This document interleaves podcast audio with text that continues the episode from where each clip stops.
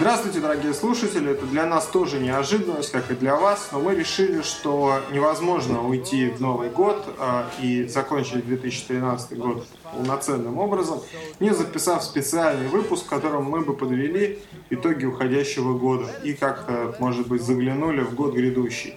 Поэтому снова здравствуйте! В нашей виртуальной студии я, Вадим Варкин, и мой друг Юрий Топилин. Привет! Всем привет! Рад приветствовать вас в 2013 и в наступающем 2014 году. Чтобы, в общем-то, не растекаться мыслью по древу и не затягивать этот выпуск, как вот наш предыдущий, позапрошлый выпуск затянулся на 2 практически часа, мы постараемся осветить 8, у нас 8 номинаций, и мы постараемся пробежаться по этим номинациям как можно быстрее, чтобы вы могли быстренько выключить этот подкаст и идти кушать салаты и пить шампанское. Вот. Ну, кто пьет шампанское? Я знаю, что не все пьют шампанское. Юрий не пьет шампанское. Есть у него такое подлое свойство. Давайте начнем с первой. Мы все-таки по значительности, по возрастанию значительности. Давайте первая такая полунеформальная номинация — это неожиданность года. Что для тебя стало неожиданностью года? Скажи, и как ты вообще пришел к тому, чтобы сформулировать эту номинацию и, так сказать, в этой номинации озвучить что-то, какое-то событие? Чтобы интрига не затянулась, я сразу скажу, что неожиданность года для меня — это игра «Эволюция случайными мутациями». Это, конечно, не вот прям неожиданность. Мы с тобой еще, когда были на Тишинке, если помнишь, выступали Сергей Мачин и Иван Туловский, они рассказывали о том, что планируют создать новую, принципиально отличную от существующей версию эволюции, где развивались бы не отдельные животные, а целые популяции. То есть в начале года такой анонс прозвучал, в конце года эта игра вышла. Мы в нее еще не играли, не знаем, что это такое, но ожидания я связываю самые большие. И неожиданность это потому, что «Правильные игры», издатель, который выпустил «Эволюцию случайной мутации», это компания с такой достаточно богатой историей.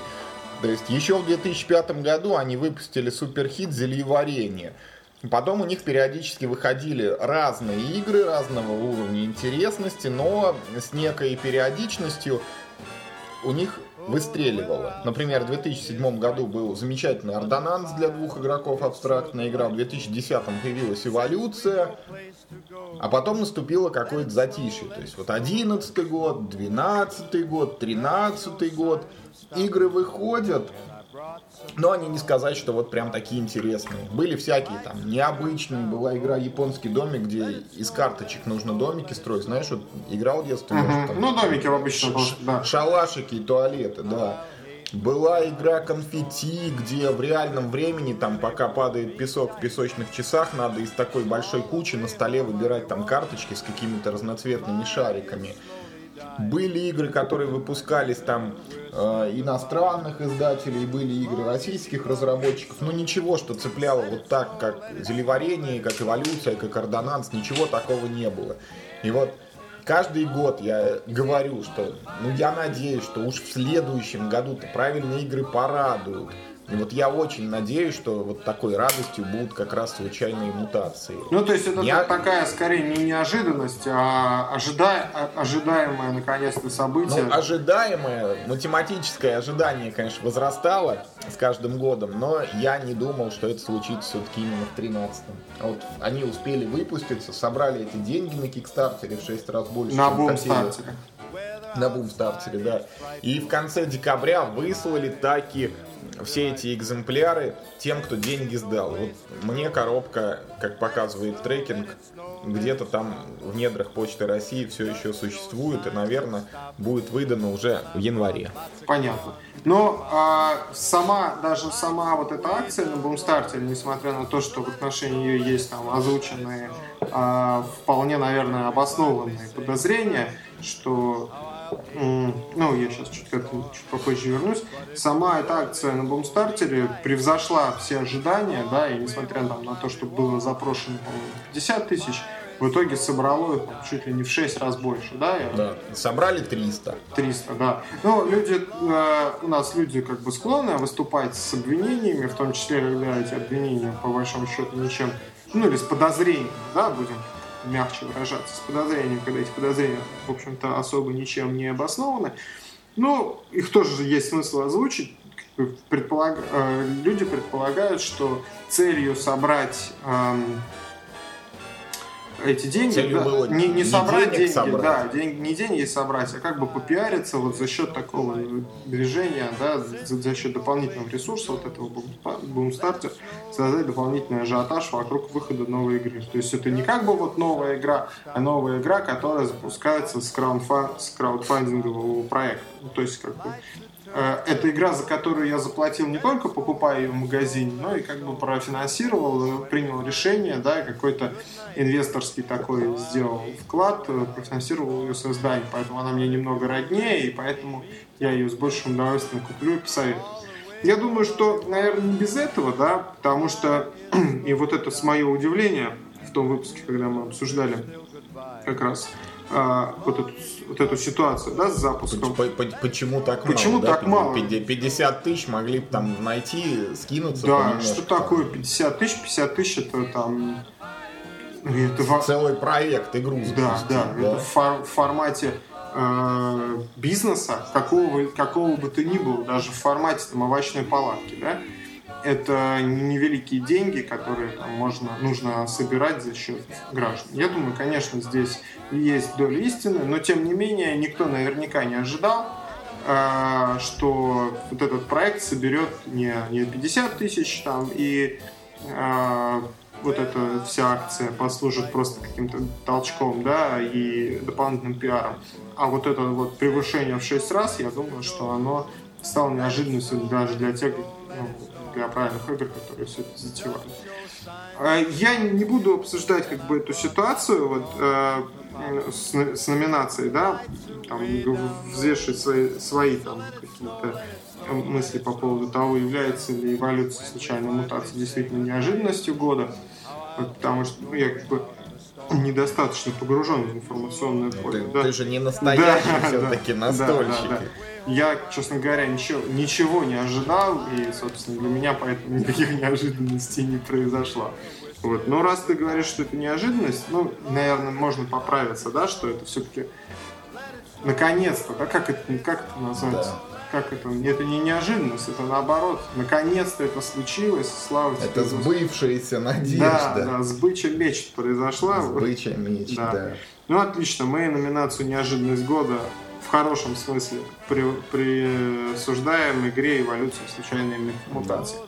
Я думаю, мы еще вернемся к этой игре в новом году, потому что когда она наконец-то приедет, и мы в нее поиграем, у нас появится новый повод обсудить, что же это на самом деле получилось, и насколько это интересно, и насколько это сбыча мечт реализовалось. Да, то есть присвоить этой пока непонятной ситуации, да, плюс или минус.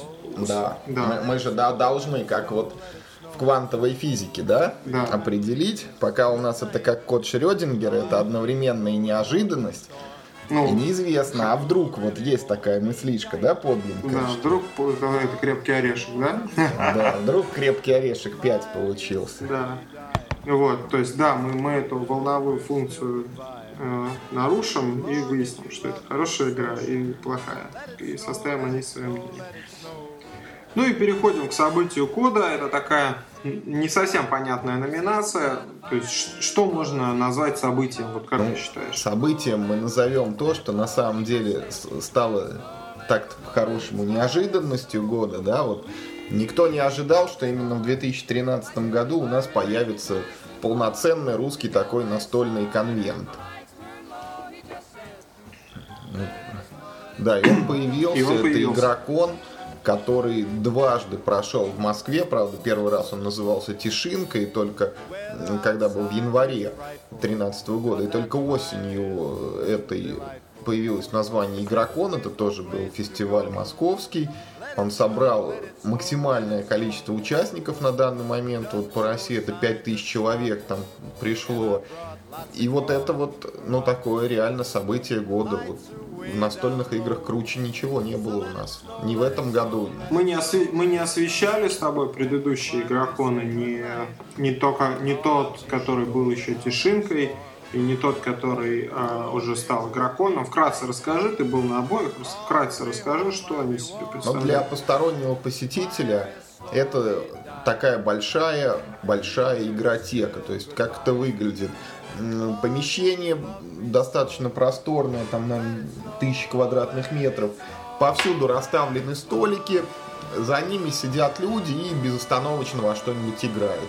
Тут же рядышком где-то есть такие стеллажи, где эти игры лежат, там можно подойти, любую выбрать, взять. Специально обученные люди тебе правила готовы рассказать. Вот с друзьями прям садишься и играешь. Параллельно всегда ярмарка настольных игр разворачивается, то есть где-то поблизости также есть прилавки, ты можешь туда подойти и какую-нибудь игру купить, понравившуюся, ну что приятно, обычно там еще скидки делают какие-то. Да, я как раз хотел спросить, да, со скидками все происходит, да? Вот, ну и проходит ряд еще таких мероприятий, которые человеку со стороны, они или незаметны, или неинтересны, а вот лично мне, ну, они как бы составляют основную прелесть таких событий. Это возможность повидаться там с разными известными людьми в мире настольных игр, просто с ними пообщаться, там, поиграть во что-то, послушать, что говорят о каких-то заделах, там, о планах на будущее, ну и просто вот лично познакомиться. Понятно. Ну, а альтернативы, если мы будем говорить с тобой о событиях года, у нас существует какой-то шорт-лист в отношении событий? Ну, вот Эссен, да? Ну, наверное, Эссен... Ну, в масштабах мира, конечно, номер один — это фестиваль в Эссене, да, туда уже несколько лет ездят, в том числе и российские издатели, но от нас, по крайней мере, с тобой он еще далеко. Мы туда не добрались. Поэтому для нас это не событие, а просто вот что-то, что происходит вне нашего вселенной с тобой. Ну и надо сказать, что Эссен 2013 года это совсем не то же самое, что Эссен 2012 или 2011. Да, мы признаем, что этот Эссен был не такой уж удачный. Почему-то мы не видим громких там каких-то таких супер игр, да, хорошие игрушки новые появились, это и те же там российские железные дороги, и Nations там, и ряд других, но как-то не оно. Понятно. Ну, в общем, определились, что событием года является возникновение, да. Игрокона. В том числе тире, это приятная неожиданность. Наконец-то у нас какой-то происходит движение именно вот в этом направлении. Давай перейдем к следующей номинации. Это «Компания года». Давай вкратце расскажем нашим слушателям, если вдруг они не слушали предыдущие 9 выпусков, из кого же, из каких компаний состоит наша небольшая, но дружная семья настольная российская. Но у нас... В индустрии есть имен не так много, их буквально по пальцам одной руки. Это издательство «Мир Хобби», крупнейший игрок на рынке, и компания давно достаточно существует, там под разными именами с начала нулевых годов она присутствует в России. Выпустила очень много игр, порядка, наверное, 3 или 4 сотни, я боюсь, я уже со счета сбился давно. Сотрудничает с ведущими издателями мирового уровня, выпускает такие известные и популярные игры во всем мире, как «Колонизаторы», там «Каркасон», «Ticket to Ride», ну и ряд других. Еще есть компания «Звезда». У этой компании свой, скажем так, путь в настольном мире, то есть «Звезда» — это в первую очередь миниатюры. Они делают пластиковых солдатиков, танков, самолетов, пушки, я не знаю, там все это сборное, все это можно собирать, клеить, красить, что-то там моделировать и даже играть по каким-то, наверное, специальным правилам в эти настольные войнушки. И вот в этой сфере «Звезда» очень известна. Во всем мире, то есть не только в России, вот эти солдатики покупают, коллекционируют, но в том числе они еще и занимаются настолками. Угу. Ну и настолки, я так понимаю, что имеют больше такое Ну, всегда имеют уклон к пластику, вот, да, к миниатюрам. У них игры это в основном всегда с пластиком, часто с каким-то детским уклоном, чтобы это вот под видом там обучающих, там, или это просто как игрушки, там вот в связи с тем, что пластик есть внутри. Но в последнее время уже где-то пару лет, может даже чуть больше, Звезда выпускает в том числе очень хорошие, качественные и интересные игры. Вот, например, в прошлом году они выпустили замечательную приключенческую кооперативную игрушку «Андор», причем это был фактически одновременный релиз со всем миром. В этом году они выпустили игру на кубиках «Warriors». Вот «Спартак» у них только-только вышел, и на следующий год запланирован ряд проектов интересных. То есть, ну вот, они находят, несмотря на то, что основную массу вот таких вот сложных, хардкорных игр все-таки печатает Мир Хобби, Звезда находит свои продукты, и они также пользуются популярностью. Вот, например, в этом году они издали игрушку «Летопись», Village в оригинале, она получила в 2012 году премию Шпиль де Яхрес, не знаю, как правильно говорить, конечно, как да. Игра года, короче, в Германии, это самая престижная премия, вот Мир Хобби ее не издал, не знаю по каким причинам, а Звезда выпустила. Прекрасно. Вот. Далее у нас идет Игровед. Ну, Игровед — это название магазина, у них там есть издательство «Стиль жизни», но больше известно как Игровед. Они специализируются на выращивании рынка. Они продают игры для детей. Это в основном что-то очень простое, яркое, компактное и быстрое. То есть, ну, в них, понятно, играют немножко другие люди, да, чем те, кто слушает наш подкаст. Те, кто, наверное, и слова такого не знает. Вот. Но что радует, Игровед в том числе привозит в Россию игры и для настоящих настольщиков и локализует. Ну вот мы с тобой про пандемию, например, недавно рассказывали. Крайне удачная локализация, я считаю. И еще Игровед возит в Россию некоторые игры, которые на русский не переводятся, но они печатают к ним правила на русском, ну сами там перевод выполняют. Вкладывают их в коробку и продают. Например, это «Семь чудес», позапрошлогодний мировой хит. Это мемуары о 44-м. Это «Формула Д».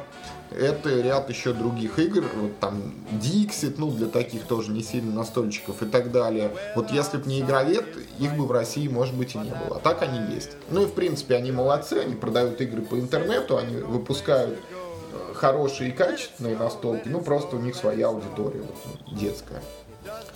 Достаточно важная. Да, аудитория. Да, это те люди, которые подрастут и будут потом играть в того же там Спартака, Зомбицид, или там, может быть, Игровед к тому времени для них тоже что-то предложит вот такого уровня игры. Есть у нас еще правильные игры компании, это относительно небольшая она по сравнению с другими участниками рынка, то есть она состоит там буквально из нескольких человек, и у нее тоже есть своя специализация, она печатает карточные игры. То есть это минимум компонентов, может быть какие-то там пластиковые фишечки, и основной набор игры — это колода карт. Ну и, соответственно, у них все игры вот такого плана карточные, тоже относительно несложные. И единственное, в этом году они впервые выпустили игру с тайлами.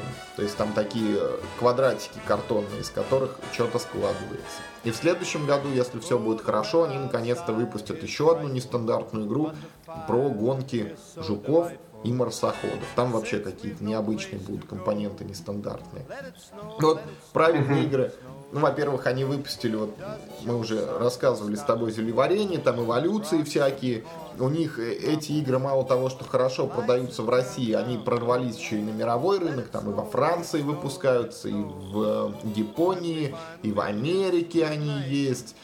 Ну, то есть свою нишу они развивают. И есть еще «Мосигра». Это издатель и одновременно федеральная сеть магазинов, и у них есть тоже своя специализация. Они в основном как бы для вот продвинутых молодых людей игры выпускают. Поиграть что-нибудь в компании, не очень сложное, что-то такое яркое, позитивное, где сильно не нужно там ворочаться, изучать правила какие-то. Ну, больше пати-геймеры. Да, больше пати-геймеры. с Мосигрой ситуация вот немножко отличается от всех остальных компаний. Она, во-первых, как-то официально с ней мало кто сотрудничает. То есть вот тот же Игрокон, мы только что обсуждали, Мосигру, например, туда не зовут. Тот же Эссен, Мосигру туда тоже никто не пускает. По той причине, что у них в ассортименте есть там клоны игр мировых известных. Вот они клон Диксита выпустили, Имаджинариум. Они выпустили клон там Дженги, клон еще чего-то. Но официально это все не Мосигра, там какие-то посторонние издательства. Ну, все понимают. Угу. Ну и, собственно, вот компании, из кого... Но мы говорили с тобой в прошлых передачах, что в Мосигре, помимо вот общей тенденции на пати-геймы, какая-то проявилась новая... Ну, это такой всплеск, вот как ты говоришь, случайный это пик на сциллографе. То есть он проявился в этом году, но он пока очень вял, этот вот тренд. Мы пока не можем говорить о том, что это вот конкретный тренд, это просто произошло. В 2012 году они издали, по-моему, одну игру, вот «Алькатрас», там, про побег с тюрьмы, она не вот прям успешная была. В этом году они издали 3 игры.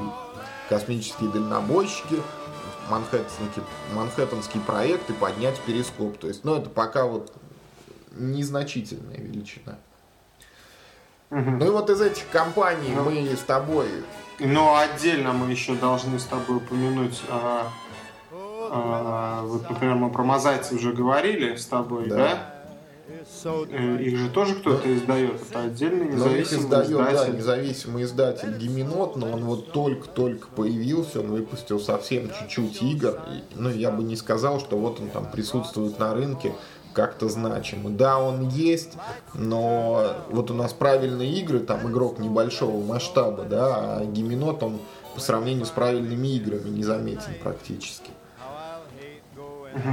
Ну, а Юнси, колобочки. Юнси — это тоже случайный всплеск. Это, знаешь, вот, там у трупа бывает, когда газы выходят, он там дергается или звук какой-нибудь, стон издает. Вот колобочки, вот такую аналогию можно провести.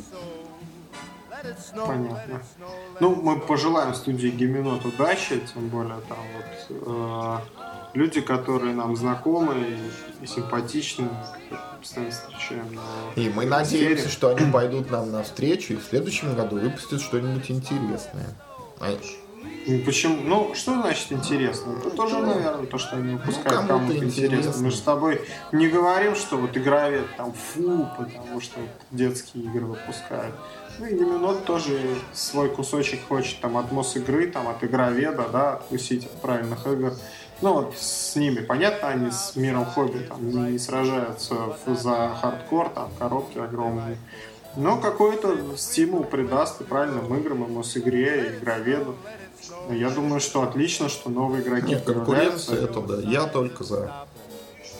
Ну и что, мы с тобой определимся, наверное, я думаю, тут интриги-то нет, ну, никакой. Интриги, конечно же, нет, является. Да, у нас очевидно, что далеко вперед ушла и двигает за собой индустрию эта компания «Мир Хобби». Это благодаря им у нас появился этот Игрокон как раз. Благодаря им в 2013 году на российском рынке еще порядка 50 новинок родилось. Это те люди, которые, собственно, и создали настольные игры в России, привезли их в Россию, вот как они колонизаторов там колонизировали, да, так оно и продолжается. Ну, прекрасно. Я думаю, что никто не будет сомневаться, что у нас, для нас компанией года является «Мир Хобби». И, кстати, а почему мы с тобой за границу не смотрим? Ну, потому что за границей напрямую с Россией особо никто не работает. Там есть несколько крупных издательств мирового уровня. Например, вот Fantasy Flight Games, широко известная. Тот же Asmodee, Rio Grande Games.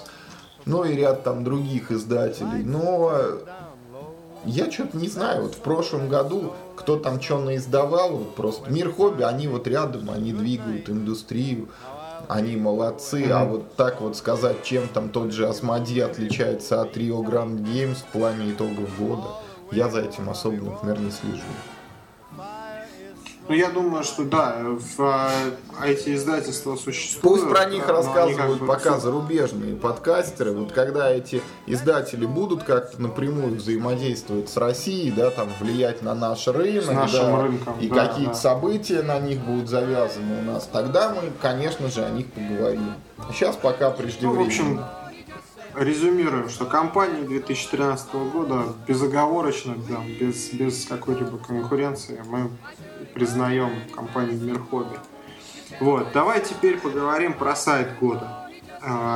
Что существует в настольном интернете? Какие у нас есть интересные сайты, блоги, о которых можно упомянуть и, ну, там, между которыми можно поконкурировать за вот это звание, ну, которые между собой могут конкурировать за звание сайта года. Ну вот, в принципе, у нас сайтов достаточно много о настольных играх, и практически там 99% из них относятся к категории блогов. Это там есть какой-то один автор, который сидит и там с какой-то периодичностью у себя что-то публикует. Там. Кто-то может раз в день, кто-то раз в неделю, кто-то раз в месяц. И вот в уходящем году обнаружилась такая достаточно нерадостная тенденция. Сайтов стало меньше активных. И реально вот из всех блогов я выделю, пожалуй, два. Это настольные игры в Латвии, куда пишут Владимир Швапак и Екатерина Бандарик. И они вот отличаются тем, что они, во-первых, молодцы, они посещают всякие мероприятия. Они, как мы с тобой, ездили на Игросферу, они побывали на Эссене, они привезли оттуда кучу новых игр и регулярно и активно рассказывают про них все на сайте. В чё они сыграли, что им понравилось, что не понравилось. Вот нету больше сегодня ни одного проекта, где с такой же периодичностью освещались бы новинки. Ну, то есть никто такой качественный контент, кроме вот этих господ, не кует. Не то, что да? Даже качественный, никакой никто не кует. О новинках вот почти никто не пишет. Почему-то, к сожалению. Именно о новинках вот мировых таких. Ну, кто-нибудь к ним приближается. Еще вот хочу отметить нашего коллегу из Белоруссии. Это проект Frogit Dice Александра Шерстука, который тоже существует так же, как и настольные игры в Латвии, не первый год. Он какое-то время в таком в полузаброшенном статусе находился. Но вот в 2013 году Александр как-то возродил свой проект и достаточно часто пишет на всякие околонастольные темы. У него не сказать, что вот обзоры какие-то он выпускает, он просто там рассуждает о чем-нибудь, интервью берет в последнее время у зарубежных всяких персон, публикации делает различные там околонастольного характера и просто фактически, ну вот, этого тоже не делает почему-то больше никто сейчас. Хотя раньше у нас блогеры были. И было их больше. Ну, может быть, вот... Tessera. Tessera как? Tessera тут вне конкуренции. Во-первых, это проект, ну, созданный по технологии Web 2.0, да, то есть туда пишут много людей. Там есть постоянный редактор Саша Булгаков, который огромный молодец. Он, я не знаю, но мне кажется, все время свое он тратит только на эту Tessera. Он там и модерирует, и новости он готовит, и свои там какие-то заметки публикует. Еженедельно он делает подборку ссылок вообще все, что на русском языке о настолках вышло. Ну и вот там эта регулярность, она соблюдается постоянно.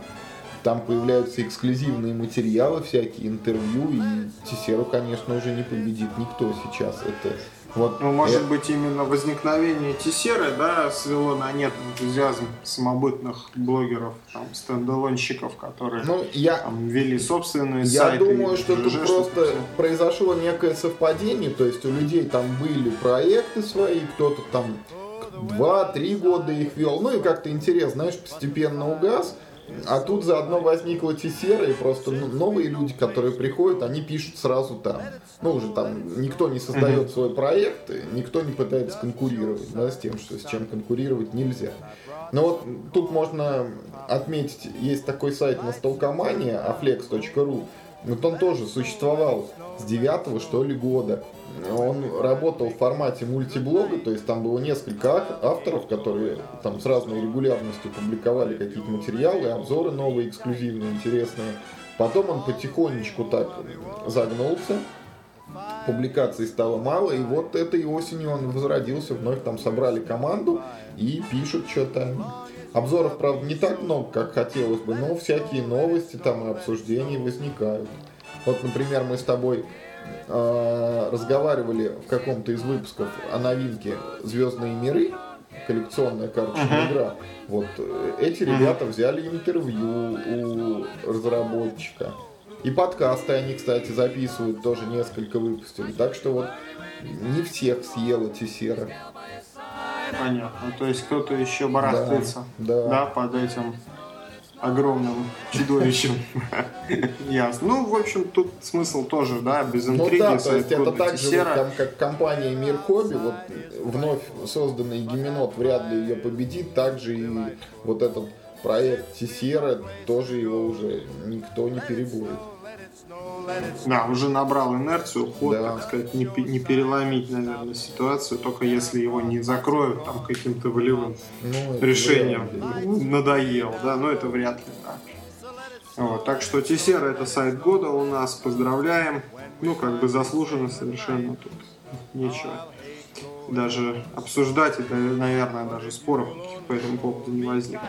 Ну и интересная такая, немножечко добавим скандальности в наш сегодняшний выпуск. Номинация из 6 букв, вторая «И». Почему? Ты решил фиаско, да, назвать это все? А я думал, просто провал. Да. Вот. Ну, провалом года у нас однозначно является АКНИ, хотя АКНИ — это провал, наверное, не этого года, а предыдущего. Вот. Но в этом году как-то вот его смерть была повсеместно, смерть этого проекта была повсеместно констатирована. Причем провал этот, мы можем даже говорить о том, что это не просто провал, а пиар-провал. То есть людям, которые затеяли АКНИ, не удалось донести до общественности, что же она от этой общественности хочет. Ни до кого, по-моему, не удалось донести вообще. Ни до производителей, ни до издателей, ни до авторов, ни до игроков, ни до клубов, ничего. Просто люди идею какую-то создали, но не смогли ее что-то сформулировать. Наверное, в этом проблема самая большая. Я, кстати, нарушаю свое слово. Да, мы же обещали, да, это. Первое правило подкаста — не говорить, да, об АКНИ. Да, мы не будем больше, говорить об АКНИ, но вот в такой ретроспективе, да, как о событиях уходящего года мы должны, наверное, все-таки озвучить, что провалом и фиаско года мы считаем вот именно АКНИ. Ну и не больше не буду говорить. Вот. Давай теперь обсудим шестую нашу номинацию «Тенденции года». Что мы можем с тобой выделить? Вот мы захватили с тобой последние 2 месяца уходящего года мы с тобой как бы озвучивали, да? Все ситуации, они прошли у нас перед глазами с непосредственным нашим, так сказать, участием, ну, как наблюдатель, да? То есть что, давай, может быть, ты скажешь о тех тенденциях, которые сложились до того, как мы начали. У нас первая тенденция, она, в принципе, уже прозвучала, вот только что мы говорили, что у нас появилось событие года «Игрокон», ну и вот... Это одна из тенденций года, да, что появляются вот такие настольные мероприятия. То есть у нас, вот если считать прям с начала года, январь — это была Тишинка. По-моему, февраль, если я не ошибаюсь, был локальный конвент вот в Тольятти, Толкон. Потом весной было событие в Игросфере. Во Львове Игросфера, и одновременно, по-моему, весной была маевка. Вот ребята там причастные как раз к КНИ, опять я нарушил наше правило, они проводили сбор настольщиков, просто вот люди съехались, там арендовали коттедж и играли в настольные игры. Это не вот там мероприятие, да, которое требует там уловок и подводных камней, ну вот они его сумели организовать. Лето у нас... Что для КНИ, опять, простите, что для КНИ уже достижение. Дальше летом у нас в Москве там, по-моему, был день игры в каком-то небольшом формате, он проходил. Осенью у нас снова был вот этот Игрокон, и зимой был вот этот там усеченном формате Мипл, который превратился там в клубни. То есть на протяжении всего года такие события есть, и именно в этом году, вот благодаря Игрокону, они сделаются регулярными. Пусть это будет 2 раза в год, но это такая тенденция, что настольные мероприятия крупные, они появились. Еще мы можем сказать в качестве тенденции выделить появление большого количества настольных игр в виде компьютера, ну, игр для мобильных устройств. Мы говорили о том, что эта тенденция есть и встречная, да, что, например, вот игру «Мазайцы» легко себе представить, как она играется на экране планшета. Или вот игру Низам, да? Низам. Ребята из iGames тоже можно очень легко себе представить, как она играется на планшете. Как будто эта игра пришла в настольную ипостась, так сказать, с экрана iPad'а, да? Но и много игр. Вот я лично играл в Eclipse, Агрикола тоже в этом году вышла, да? Еще много игр каких-то.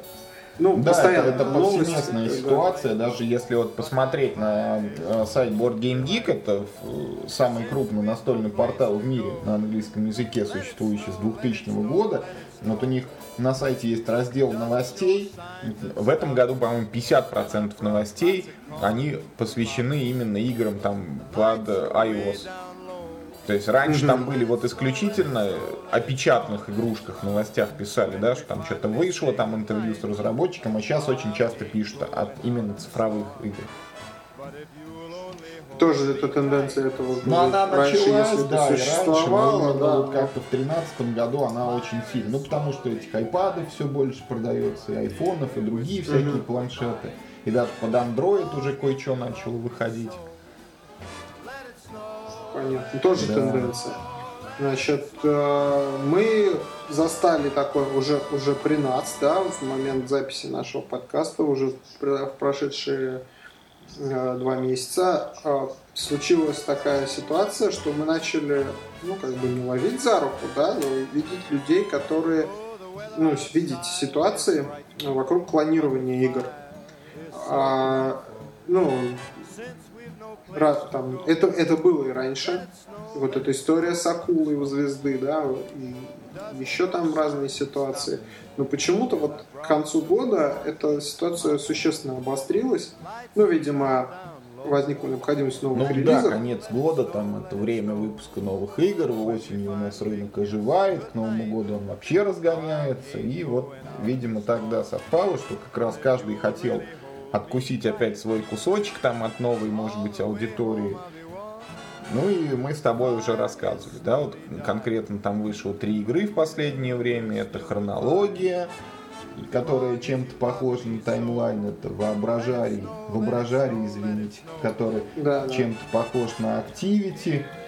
И что-то 3-я игра. Ну, то есть вот перед нашими глазами буквально появилось 3 игры. Это «Хронология», которая чем-то похожа на «Таймлайн», это «Воображарий», который чем-то похож на «Активити», и «Мухобойка», немножко напоминающая «Уна». То есть, да, ну ничего там не хотим сказать, все уже было сказано в адрес разработчиков, чем мы хотели, донести, мы донесли. Ну, просто эта вот тенденция, она проявилась почему-то вот так неожиданно. Раньше она тоже была, но не в таких масштабах. А это 3 одновременно выстрелило. И, кстати, в этой связи у нас вот есть эксклюзивный комментарий от Дмитрия Теллера. Это разработчик, скажем так, игры «Хронология», которого я попросил прокомментировать вот эту ситуацию, как так получилось, да, что «Хронология» очень похожа на «Таймлайн». И вот что, значит, мы получили в ответ. Я зачитываю прям дословно. Значит, Дима говорит: «Я придумал ряд концептов оригинальных игр, в том числе услышав краем уха об этой игре, то есть «Таймлайн». Я в нее не играл, только 1 раз читал о ней новость на каком-то сайте. Я придумал Home Rule для этой игры, свой ее вариант, который мне показался лучше. Издателю я показал все свои концепты, как оригинальные игры, так и пару переосмыслений. И из 20 с хвостиком концептов издатель выбрал 4. Оригинальные мои игры его, видимо, смутили, они были все довольно хардкорные, ближе к америтрэшу, и он выбрал то, что попроще. А еще недавно я узнал, что Таймлайн — это тоже ремейк, вот он привел тут ссылочку на игру «Хронология», которая тоже там подразумевает выкладывание не общей линейки вот этих карт с событиями, как в Таймлайне, а каких-то индивидуальных, как вот, собственно, в «Хронологии» Дмитрия Теллера. Ну, вот такой вот комментарий. Ну, как бы я Таймлайн, ну, я скопировал Таймлайн, но Таймлайн тоже скопировал кто-то. Да, да. Вот. И как интересная очень такая тенденция, как, может быть, подсмотренная у господина Пегасова, что господин Пегасов тоже говорит, я, например, название это не я придумал, там, и шрифт похож на Activity не потому, что это я так придумал. Потому что я придумал только игру, да? Да, злые издатели, вот они такие. И вот у Дмитрия Теллера тоже злые издатели взяли, выбрали только ту игру, которая уже как бы есть. Да, и... В общем, мы с тобой можем констатировать, что вот в данном случае вот с этими пати-играми на широкую аудиторию невидимая рука рынка пытается немножечко что-то... Нет, сидит издатель такой, знаешь, типа Кощея с крючковатым носом, такой, знаешь, в шляпе с полями.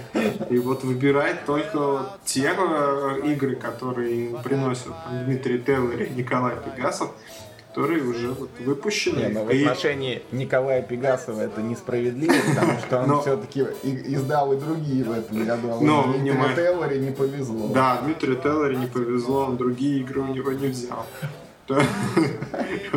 Будем надеяться, повезет в следующем году. Нет, так этот издатель, он же изверг, понимаешь, до такой степени, что он не только взял игру, которая максимально похожа к той, которая уже есть, но так еще и, вот, например, в случае Николая Пегасова буковки еще подобрал, так что... Вот, и тем же цветом, да? Да, тем же цветом.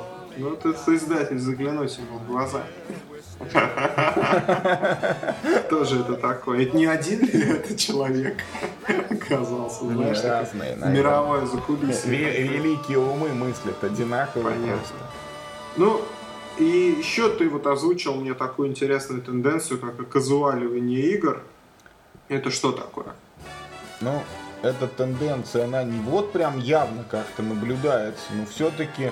Нельзя ее не заметить, но это в первую очередь благодаря миру хобби она проявилась, который начал выпускать не только вот этот хардкор, да, а всякую тайгу там. Ну и как-то вот в принципе почему-то, я не знаю, старше мы, может, становимся, ну, знаешь, так времени все меньше и меньше на игры. Уже вот ты не каждую неделю даже сядешь играть в что-то там на 2-3 часа. И вот новые издатели как-то, видишь, вот... Чувствуют эту тенденцию, да? Дмитрия Теллера отвергают разработки хардкорные. Америтрэшные. Чё попроще, да, издавать пытаются. То есть... Ну, и вот, это, и вот это... всякие, вот мы с тобой рассказывали, вот 8-минутная империя, да, игра, в которую можно сыграть там за 8 минут. Вот они такие появляются миниатюрные игры в этом году. Например, вот сейчас на Кикстартере запустили игрушку Coinage, она из одной карты состоит. Вот одна карточка, это вся игра. Ну там, правда, монетки нужны, чтобы еще в нее играть, но монетки предполагают, что каждый может раздобыть где-то. Свои монетки, да? Да. Вот, и вот такое вот упрощение, оно имеет место быть. Ну это общая тенденция. Дело в том, что это мы наблюдаем и в кинематографе, и в компьютерных играх, и где угодно, да? То есть это движение на...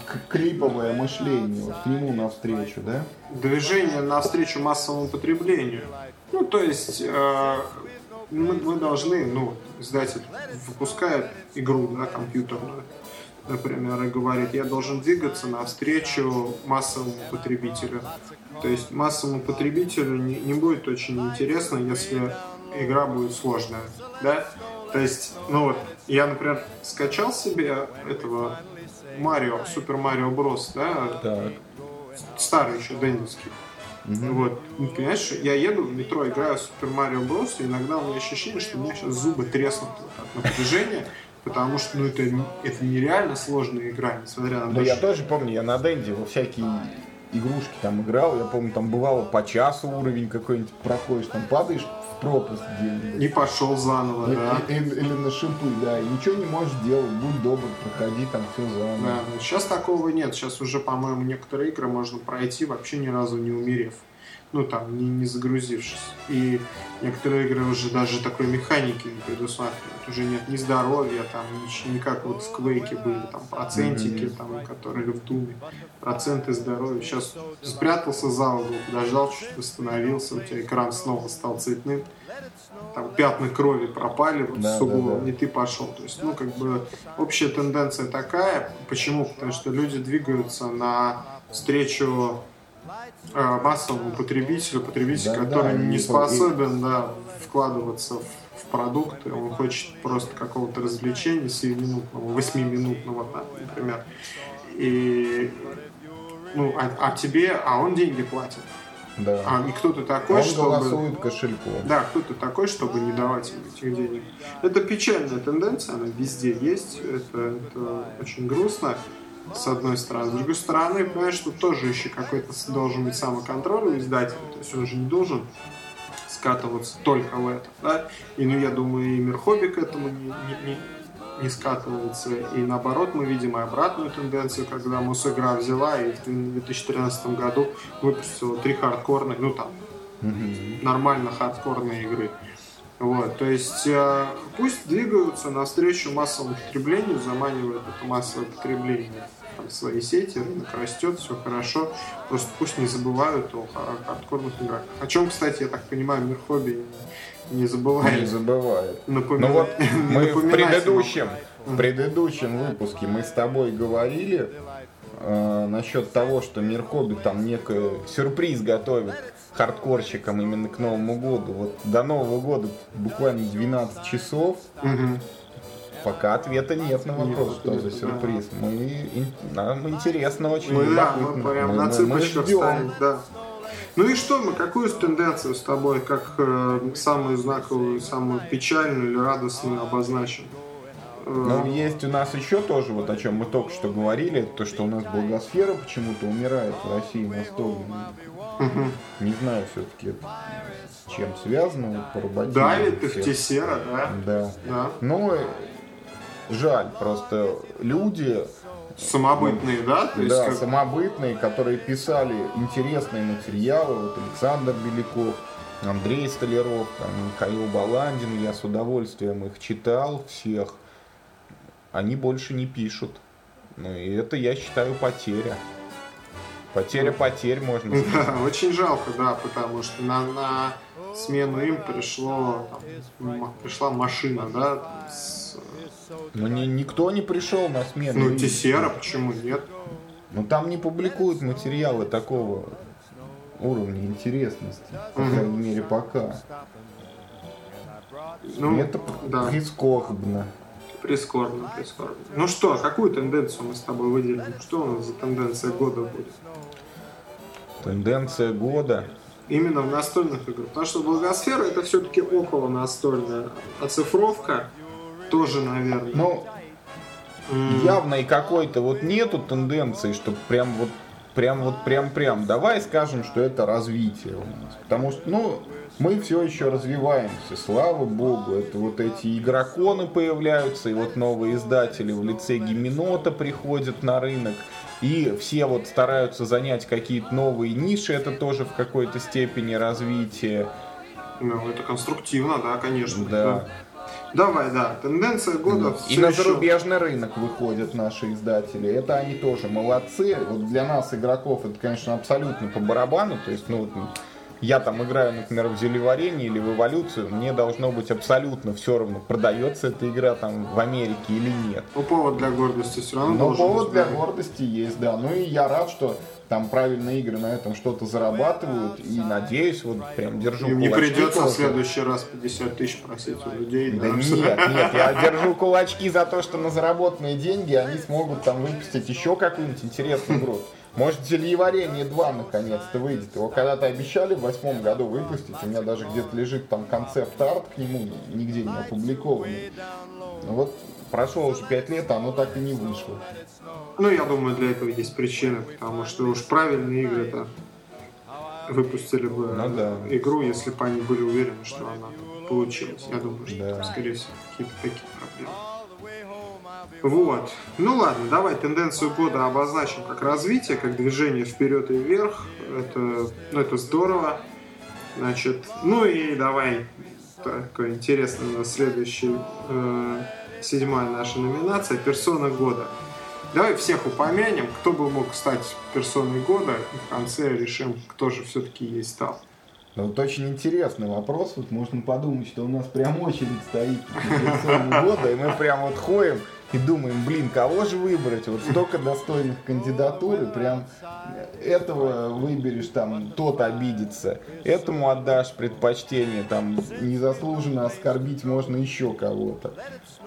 К сожалению, вот в публичной плоскости нету у нас вот ярких таких. А в непубличной, кроме вот того продюсера, да, мирового, этого издателя мирового, управляющего мировым закулисьем, который игры выбирает, Таймлайн там вот уже выбрал. Не, есть какие-то, наверное, люди, которые вот Зомбицид тот же привезли, там еще какие-то игры, вот Робинзона Круза. Ну, Робинзона Круза я знаю, кто это, Михаил Акулов заприметил. Угу. Молодец. Ну а Михаил Акулов, он не пиарится такой, он достаточно... Он руководитель. Скромный в этом смысле. У него задача другая, он компанию свою двигает вперед. Удачи. Надо, чтобы внутренние механизмы все работали, а не чтобы они писали там в условной настольной стенгазете. Ну, все равно это круто в том смысле, что вот за ним такого, знаешь, тщеславия не замечено, потому что он человек-то, в общем, приятный и мог бы, например, там, пиариться, да, каким-то образом себя выпятить, так сказать, в медийную плоскость. Да, написать, да? Например, что вот вы знаете, я вот выпускаю настольные игры, а еще я, например, там, умею вязать крючком. Ну да. Ну, он мог бы, например, воспользоваться этим, но не пользуется. Такая вот, он достаточно, видишь, скромный. Ну, надо сказать, что никто не пользуется у нас. Вот ни про кого из издателей у нас нет такой вот там публичности.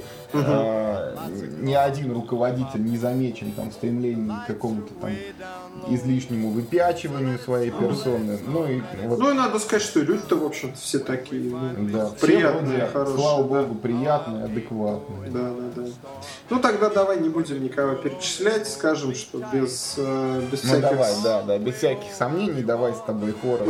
Но хоррор у нас не получится. Я думаю, что все согласятся однозначно, что персоной года человеком настольная игра в 2013 году стал совершенно заслуженно Николай Пегасов. Автор настольной игры «Знаменитость» и многих других. Николай Пегасов выпустил в этом году аж целых 6 игр. Вот с таким... Я не знаю, с ним сравниться в этом смысле совершенно некому. Никто даже рядом не приближается. Мы знаем, что у Юрия Журавлева только собирается на подходе игра. Павел Медведев тоже вот вроде как-то что-то выпустит фактически на мировом уровне. Но с Николаем Пегасовым невозможно сравниться никому. Это человек, настольная игра.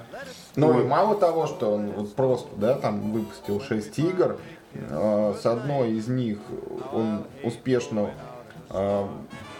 появился на Игросфере, это игра «Голливуд», и получил там заслуженную награду как одной из лучших игр. Ну, кстати, эта ситуация вызвала тогда такие переживания, что как же так, эта игра фактически готова, уже понятно, что ее издавать, и она соревнуется, там Давид против Голиафа, что там люди пришли вообще с улицы. Это однозначно Голиаф, настольный. Я тут, кстати, Пегасова видел по телевизору. Ничего себе. Да. Его тоже там признали человеком года. Причем, ты знаешь, написали, что он писатель. Писатель? Да, писатель. На Москве 24 он выступал, когда повод был когда Call of Duty Ghosts вышел... А это точно был Николай Пегасов? Ну что ж, потому что кто-то в Твиттере недавно писал, что ехал на такси из Внуково, и его вез тоже Николай Пегасов. Нет, я Николая Пегасова ни с кем не перепутаю. Вот, ну и там было написано Николай Пегасов. Вот с русские-то буквы я точно не перепутаю. Николай Пегасов писатель. У него так сзади, за спиной куча-куча было настольных игр, такие полки целые заполненные. Я вот обратил внимание, там World of Warcraft был. Вот, и он рассуждал по поводу того, по поводу насилия в компьютерных играх, вот, что-то по поводу Call of Duty Ghosts. Ну, я так обалдел, что знакомое лицо вижу в телевизоре, ну, вот, как бы, из жизни, да, что я даже, честно говоря, прослушал, что он там говорит. Так был поражен, да? Да, так был поражен, да. Ну, это довольно давно, я почему-то не знаю, что ты не рассказывал, но видел, да, и Пегасова в телевизоре. Ну, и вот, ну видишь, то есть не только мы его нельзя, признаем как непререкаемого авторитета. Нельзя не отметить еще очевидный успех Николая. Это игра World of Tanks Rush, которая вышла как раз тоже на Игроконе осеннем. Игра по мотивам одноименной онлайн-стрелялки про танчики. Вот она получилась очень удачной, там сразу весь тираж улетел просто. Ну, тут я давай как-то свою функцию ложки дегтя, да, буду сразу это. Там говорят, что в игре какие-то коды есть на скачиваемые ништяки. А вот там какой-то один танк можно скачать, далеко не самый лучший. Да, вот ради этого танка, я так понимаю, там, ну кто-то, вот я прочитал, пишут, что 8 из 10 игр покупают ради того, чтобы вот танк скачать. Дело в том, что люди, которые играют в World of Tanks, они там... Сумасшедшие? Ну, как тебе сказать сумасшедшие? Вот есть... есть такие категории людей, над которыми в интернете будут всегда смеяться. Да? Ну, там, в интернете всегда смеются там над этими... Вот над форумами молодых мам. В интернете всегда... Я слышал, что смеются над эльфами 80-го уровня. Над эльфами 80-го уровня будут смеяться. Ну, сейчас эльфы, кстати, уже, по-моему, 90-го должны быть. Ну, возможно, даже сотого. Нет, сотого будет чуть попозже. Вот. Потом будут смеяться всегда над этими, господи, как они называются... над вегетарианцами. Ну, к ним будут на форумы ходить, троллить. Их всегда. Ну и, собственно, вот поклонников World of Tanks тоже активно склоняют по-разному в интернетах. И самое интересное, это даже не форумы поклонников World of Tanks, а форумы их жен.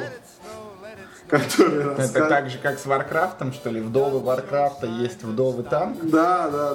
То есть там жены рассказывают, как там их муж там побил за то, что она танк удалила. Я ночью встала, удалила все танки, легла спать, жить мне оставалось 5 часов. Да, в таком стиле, да. Вот. И поэтому... То, что люди могут покупать, что эти люди могут покупать коробку с настольной игрой ради какого-то там танка, которым они... Это даже не обсуждается. Да, это совершенно возможная ситуация. Просто, я понимаю, что там люди в злословии практикуются, да, говорят, что это 8 из 10. Ну, я думаю, что не 8 из 10, но... Ну, там, 2 из 10-то, наверное, уж точно. Тем не менее, это ни в коем случае не умаляет заслуг Николая Пегасова. Вокруг таких персон такого масштаба, без иронии, на самом деле, действительно, вот уж некому сравниться с Пегасовым. Уж в этом году точно. Вокруг таких граждан всегда будут злословить, да, там, и всякие хейтеры собираться. Да. Добра-то уж точно никто не пожелает. Конечно, никто не подойдет и скажет: Коль, ты там такой замечательный человек, да, я тебе, пожалуйста, пожму руку просто. Вот, мы виртуально, давай с тобой, мы такими людьми будем. Без подхалимажа мы вот сейчас виртуально пожмем мужественную руку Николая Пегасова, который, несмотря на все там злословия, которые происходят там в интернете. Вот он, несмотря на это, пашет и 6 игр запустил. Может быть, они не все 6 игр он там создал в этом году, но выпустил в этом. И в этом году нет граждан, которые способны затмить для нас Николая Пегасова в качестве персоны года. Вот. Совершенно согласен, так все и есть. Вот. И давай самая одиозная тема, конечно, к которой мы двигались все эти 7 номинаций, 8-я номинация, самая главная – игра года. Значит, ты уже опубликовал на данный момент на своем сайте свой обзор, да, что для тебя игра года, и какие-то номинации озвучил. Да, ты вкратце прям пробежишься, ну, чтобы вот просто человек, который нас слушает, не надо было открывать сайт, ты просто озвучь номинацию и кто победил. И мы уже двинемся к обсуждению, почему так и что же мы можем назвать игрой 2013 года. Ну, во-первых, нужно сразу оговориться, что то, что у меня опубликовано на сайте в разделе «Игра 2013 года», это не есть игры, которые изданы именно в 2013 году. Это игры, которые мне попались и в которые я впервые сыграл именно вот в прошедшем году. То есть игра, может быть, вышла там 5 или 6 лет назад, а вот до меня добралась только сейчас. Поэтому здесь не только, и даже не столько новинки. Поэтому это не абсолютно игра 2013 года, а как бы игра 2013 года по версии сайта BoardGameGeek.ru. Да. Но что отличает эту номинацию, вот те игры, которые мы назовем, это действительно хорошие и качественные игры, которые вот не просто мы их сейчас назовем и все, да, вот там пройдет год, два, три, а я все еще буду в них играть. И с удовольствием. Ну давай. Ну погнали, значит. Лучшая игра для двух игроков у меня это A Few Acres of Snow. Несколько акров снега. Стратегия от Мартина Уоллеса посвящена сражениям англичан и французов за побережье Северной Америки, там в районе Нью-Йорка. Прекрасная колодостроительная игрушка. Позволяет схватиться друг с другом буквально там в формате получасовом. Предлагает несколько различных альтернативных совершенно стратегий, достаточно сложная для освоения, там просто вот садишься играть, тебя тут же вываливают там порядка 20 доступных действий, у тебя просто глаза разбегаются, а еще надо запомнить, как что выполняется, но игра очень классная. Вот кто не играл, всем рекомендую. Значит, следующая идет номинация «Лучшая игра для компании» — это City of Horror. Настольный ужастик, в который лучше всего играть вшестером. Там действие после зомби-апокалипсиса происходит, в городе живые мертвецы приходят, и есть просто обычные люди, там священники, подростки, женщины. Ну, роли, да, какие-то ты приберешь? Или они просто... Не-не-не, это просто персонажи. Вот. Угу. То есть это не те люди, которые могут как-то сражаться с мертвецами, там, добывать оружие, их убивать. Это просто вот обыватели, которые оказались в такой ситуации. В игре есть очень интересная механика, которая заключается в том, что вот эти герои, они путешествуют по локациям на игровом поле, и в эти же локации приходят зомби. И вот зомби рано или поздно накапливаются до некой критической массы, после чего они нападают на людей.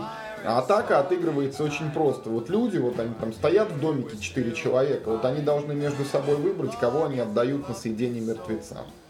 То есть нет возможности избежать вот этого выбора, да, он всегда происходит. Но там есть ряд возможностей, но рано или поздно этот выбор происходит. И просто вот ты вот сидишь с людьми и должен договориться, кого вот из вас съедят. Можно там торговаться по-всякому, договариваться, сговариваться против. Давай кого-то. Мы тебя отдадим зомби, а взамен дадим тебе патронов. Типа того, да. И вот этот момент, он очень классный, игрушка просто шикарная. В нее не каждый сможет играть, потому что не у каждого человека там есть такие качества, которые позволяют ему товарища, вот пусть и в игре, но отдать на съедение. Но вот те, кто способен так сделать, прям будут наслаждаться. Игра, кстати, условно новая. Это ремейк игрушки 5-го или 6-го года Mall of Horror, где то же самое, только в масштабах супермаркета происходило. Там зомби в отдельные отделы приходили, а тут вот в городе, там по разным зданиям. Так, ну и дальше идет у нас лучшая игра с картами, лучшая карточная игра. Вот в этом году я играл, там в России издавали «Тайное послание», Love Letter, минималистическая игрушка из 16 карт.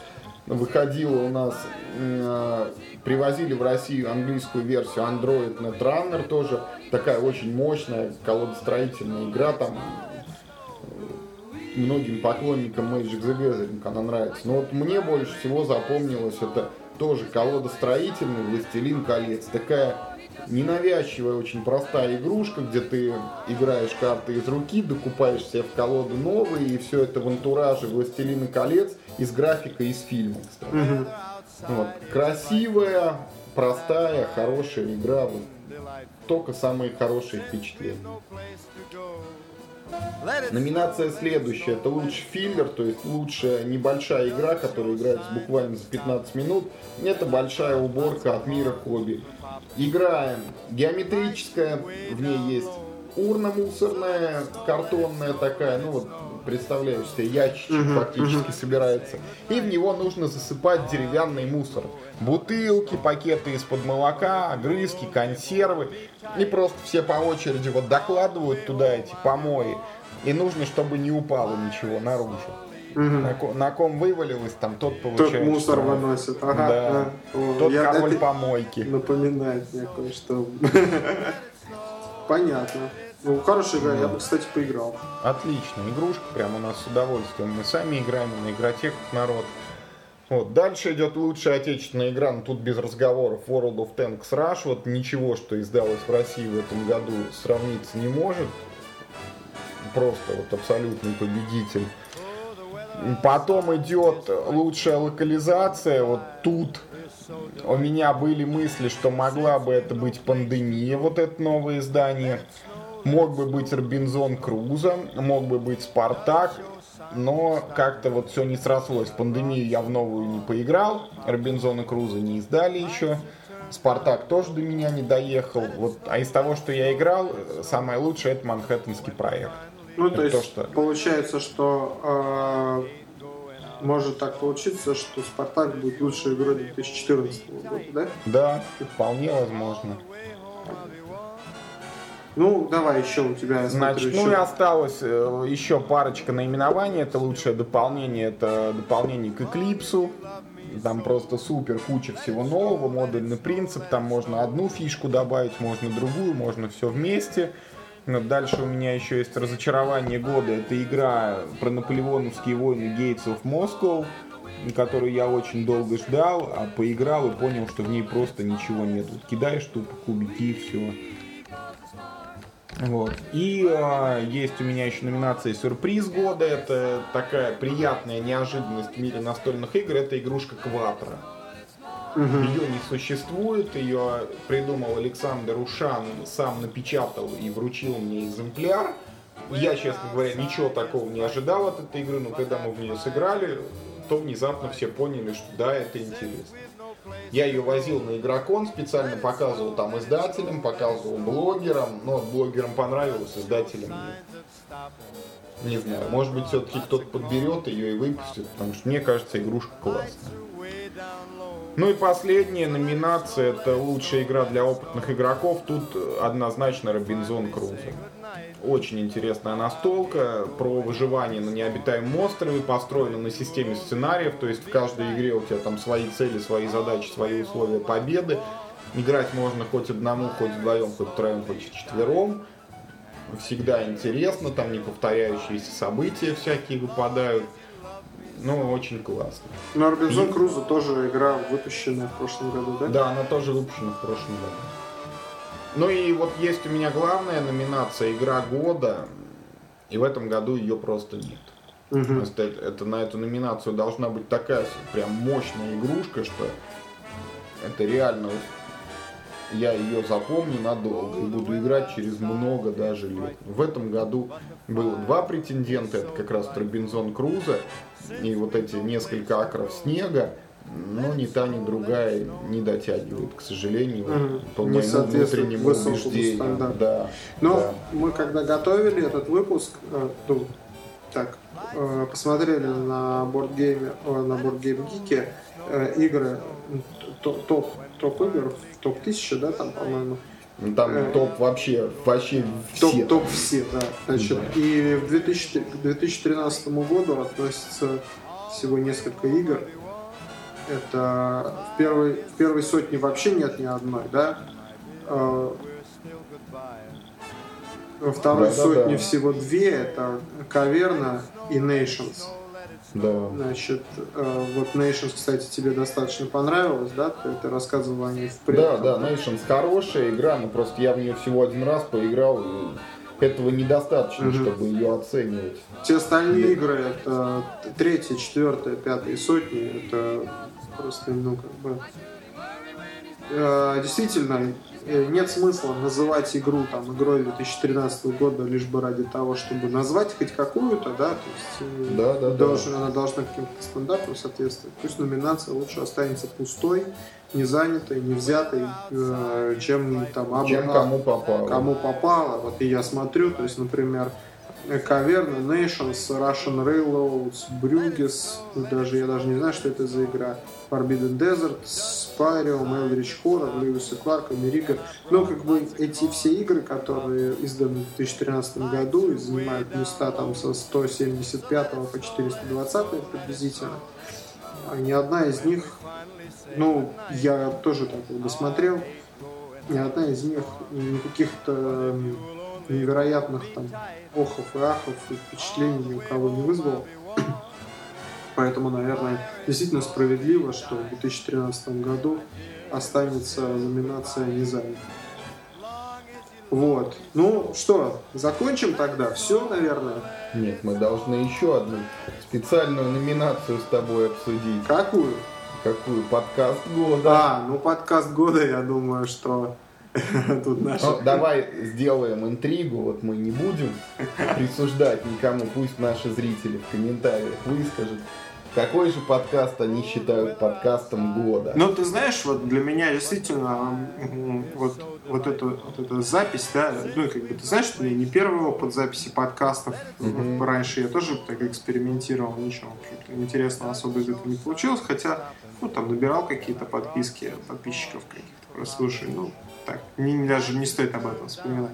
Но вот после того, как мы начали записывать, я начал подкасты сам слушать, как вот люди делают, да. Для меня, например, подкастом года является подкаст совместный Вести ФМ и Политру «Наука 2.0». Очень интересно, я всем рекомендую. Там очень интересно, совершенно разнообразные темы обсуждают, от гуманитарных наук, от филологии, заканчивая физикой твердого тела. Очень интересно, такое разнообразие, работа для ума. Для меня подкаст года однозначно. Я тебе завидую, потому что у меня, я не знаю, во сне, если только еще эти подкасты слушать, я и так сплю мало. Ты же ездишь на машине на работу, с работы, это как раз туда. Возможно. Да. Это не настольный подкаст, никакого отношения к настольным играм не имеет, вообще к играм каким-либо. Так что пусть наши слушатели выберут подкаст года, нас особо, наверное, и выбирать-то не из чего. У нас с тобой есть только одни конкуренты. В общем. Громкое слово, можно сказать, коллеги. Почему? Давай поконкурируем. Будем бороться за аудиторию. Да. Так что слушатели пусть сами голосуют. Это наш последний выпуск в этом году. Мы сейчас заканчиваем на часах 31 декабря. Да, 31 декабря. Все, последний день уходящего 2013 года. Желаем вам всего самого-самого наилучшего, здоровья, счастья, любви, много интересных настольных игр, чтобы конкуренция за лучшую игру 2014 года была самая-самая безумная, чтобы были просто безумные десятки игр, и чтобы нам было в следующем году максимально сложно выбрать и определиться, кто же был лучше. Это все ради того, чтобы вам было интересно. Да. Мы будем... А у меня, кстати, есть еще одно пожелание, чтобы вот, когда мы через год будем подводить итоги года, чтобы мы с тобой не знали, кому отдать неожиданность. Вот пусть их будет огромное количество, и все они будут приятные. Да, ну я хочу, чтобы во всех номинациях так и было. Я хочу, чтобы все номинации, события, персоны, компании года, все что угодно, да,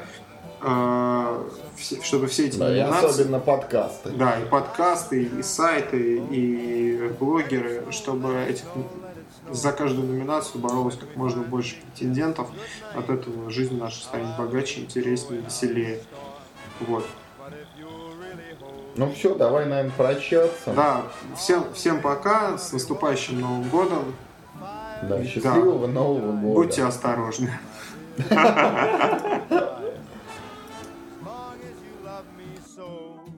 Let it snow, let it snow, let it snow.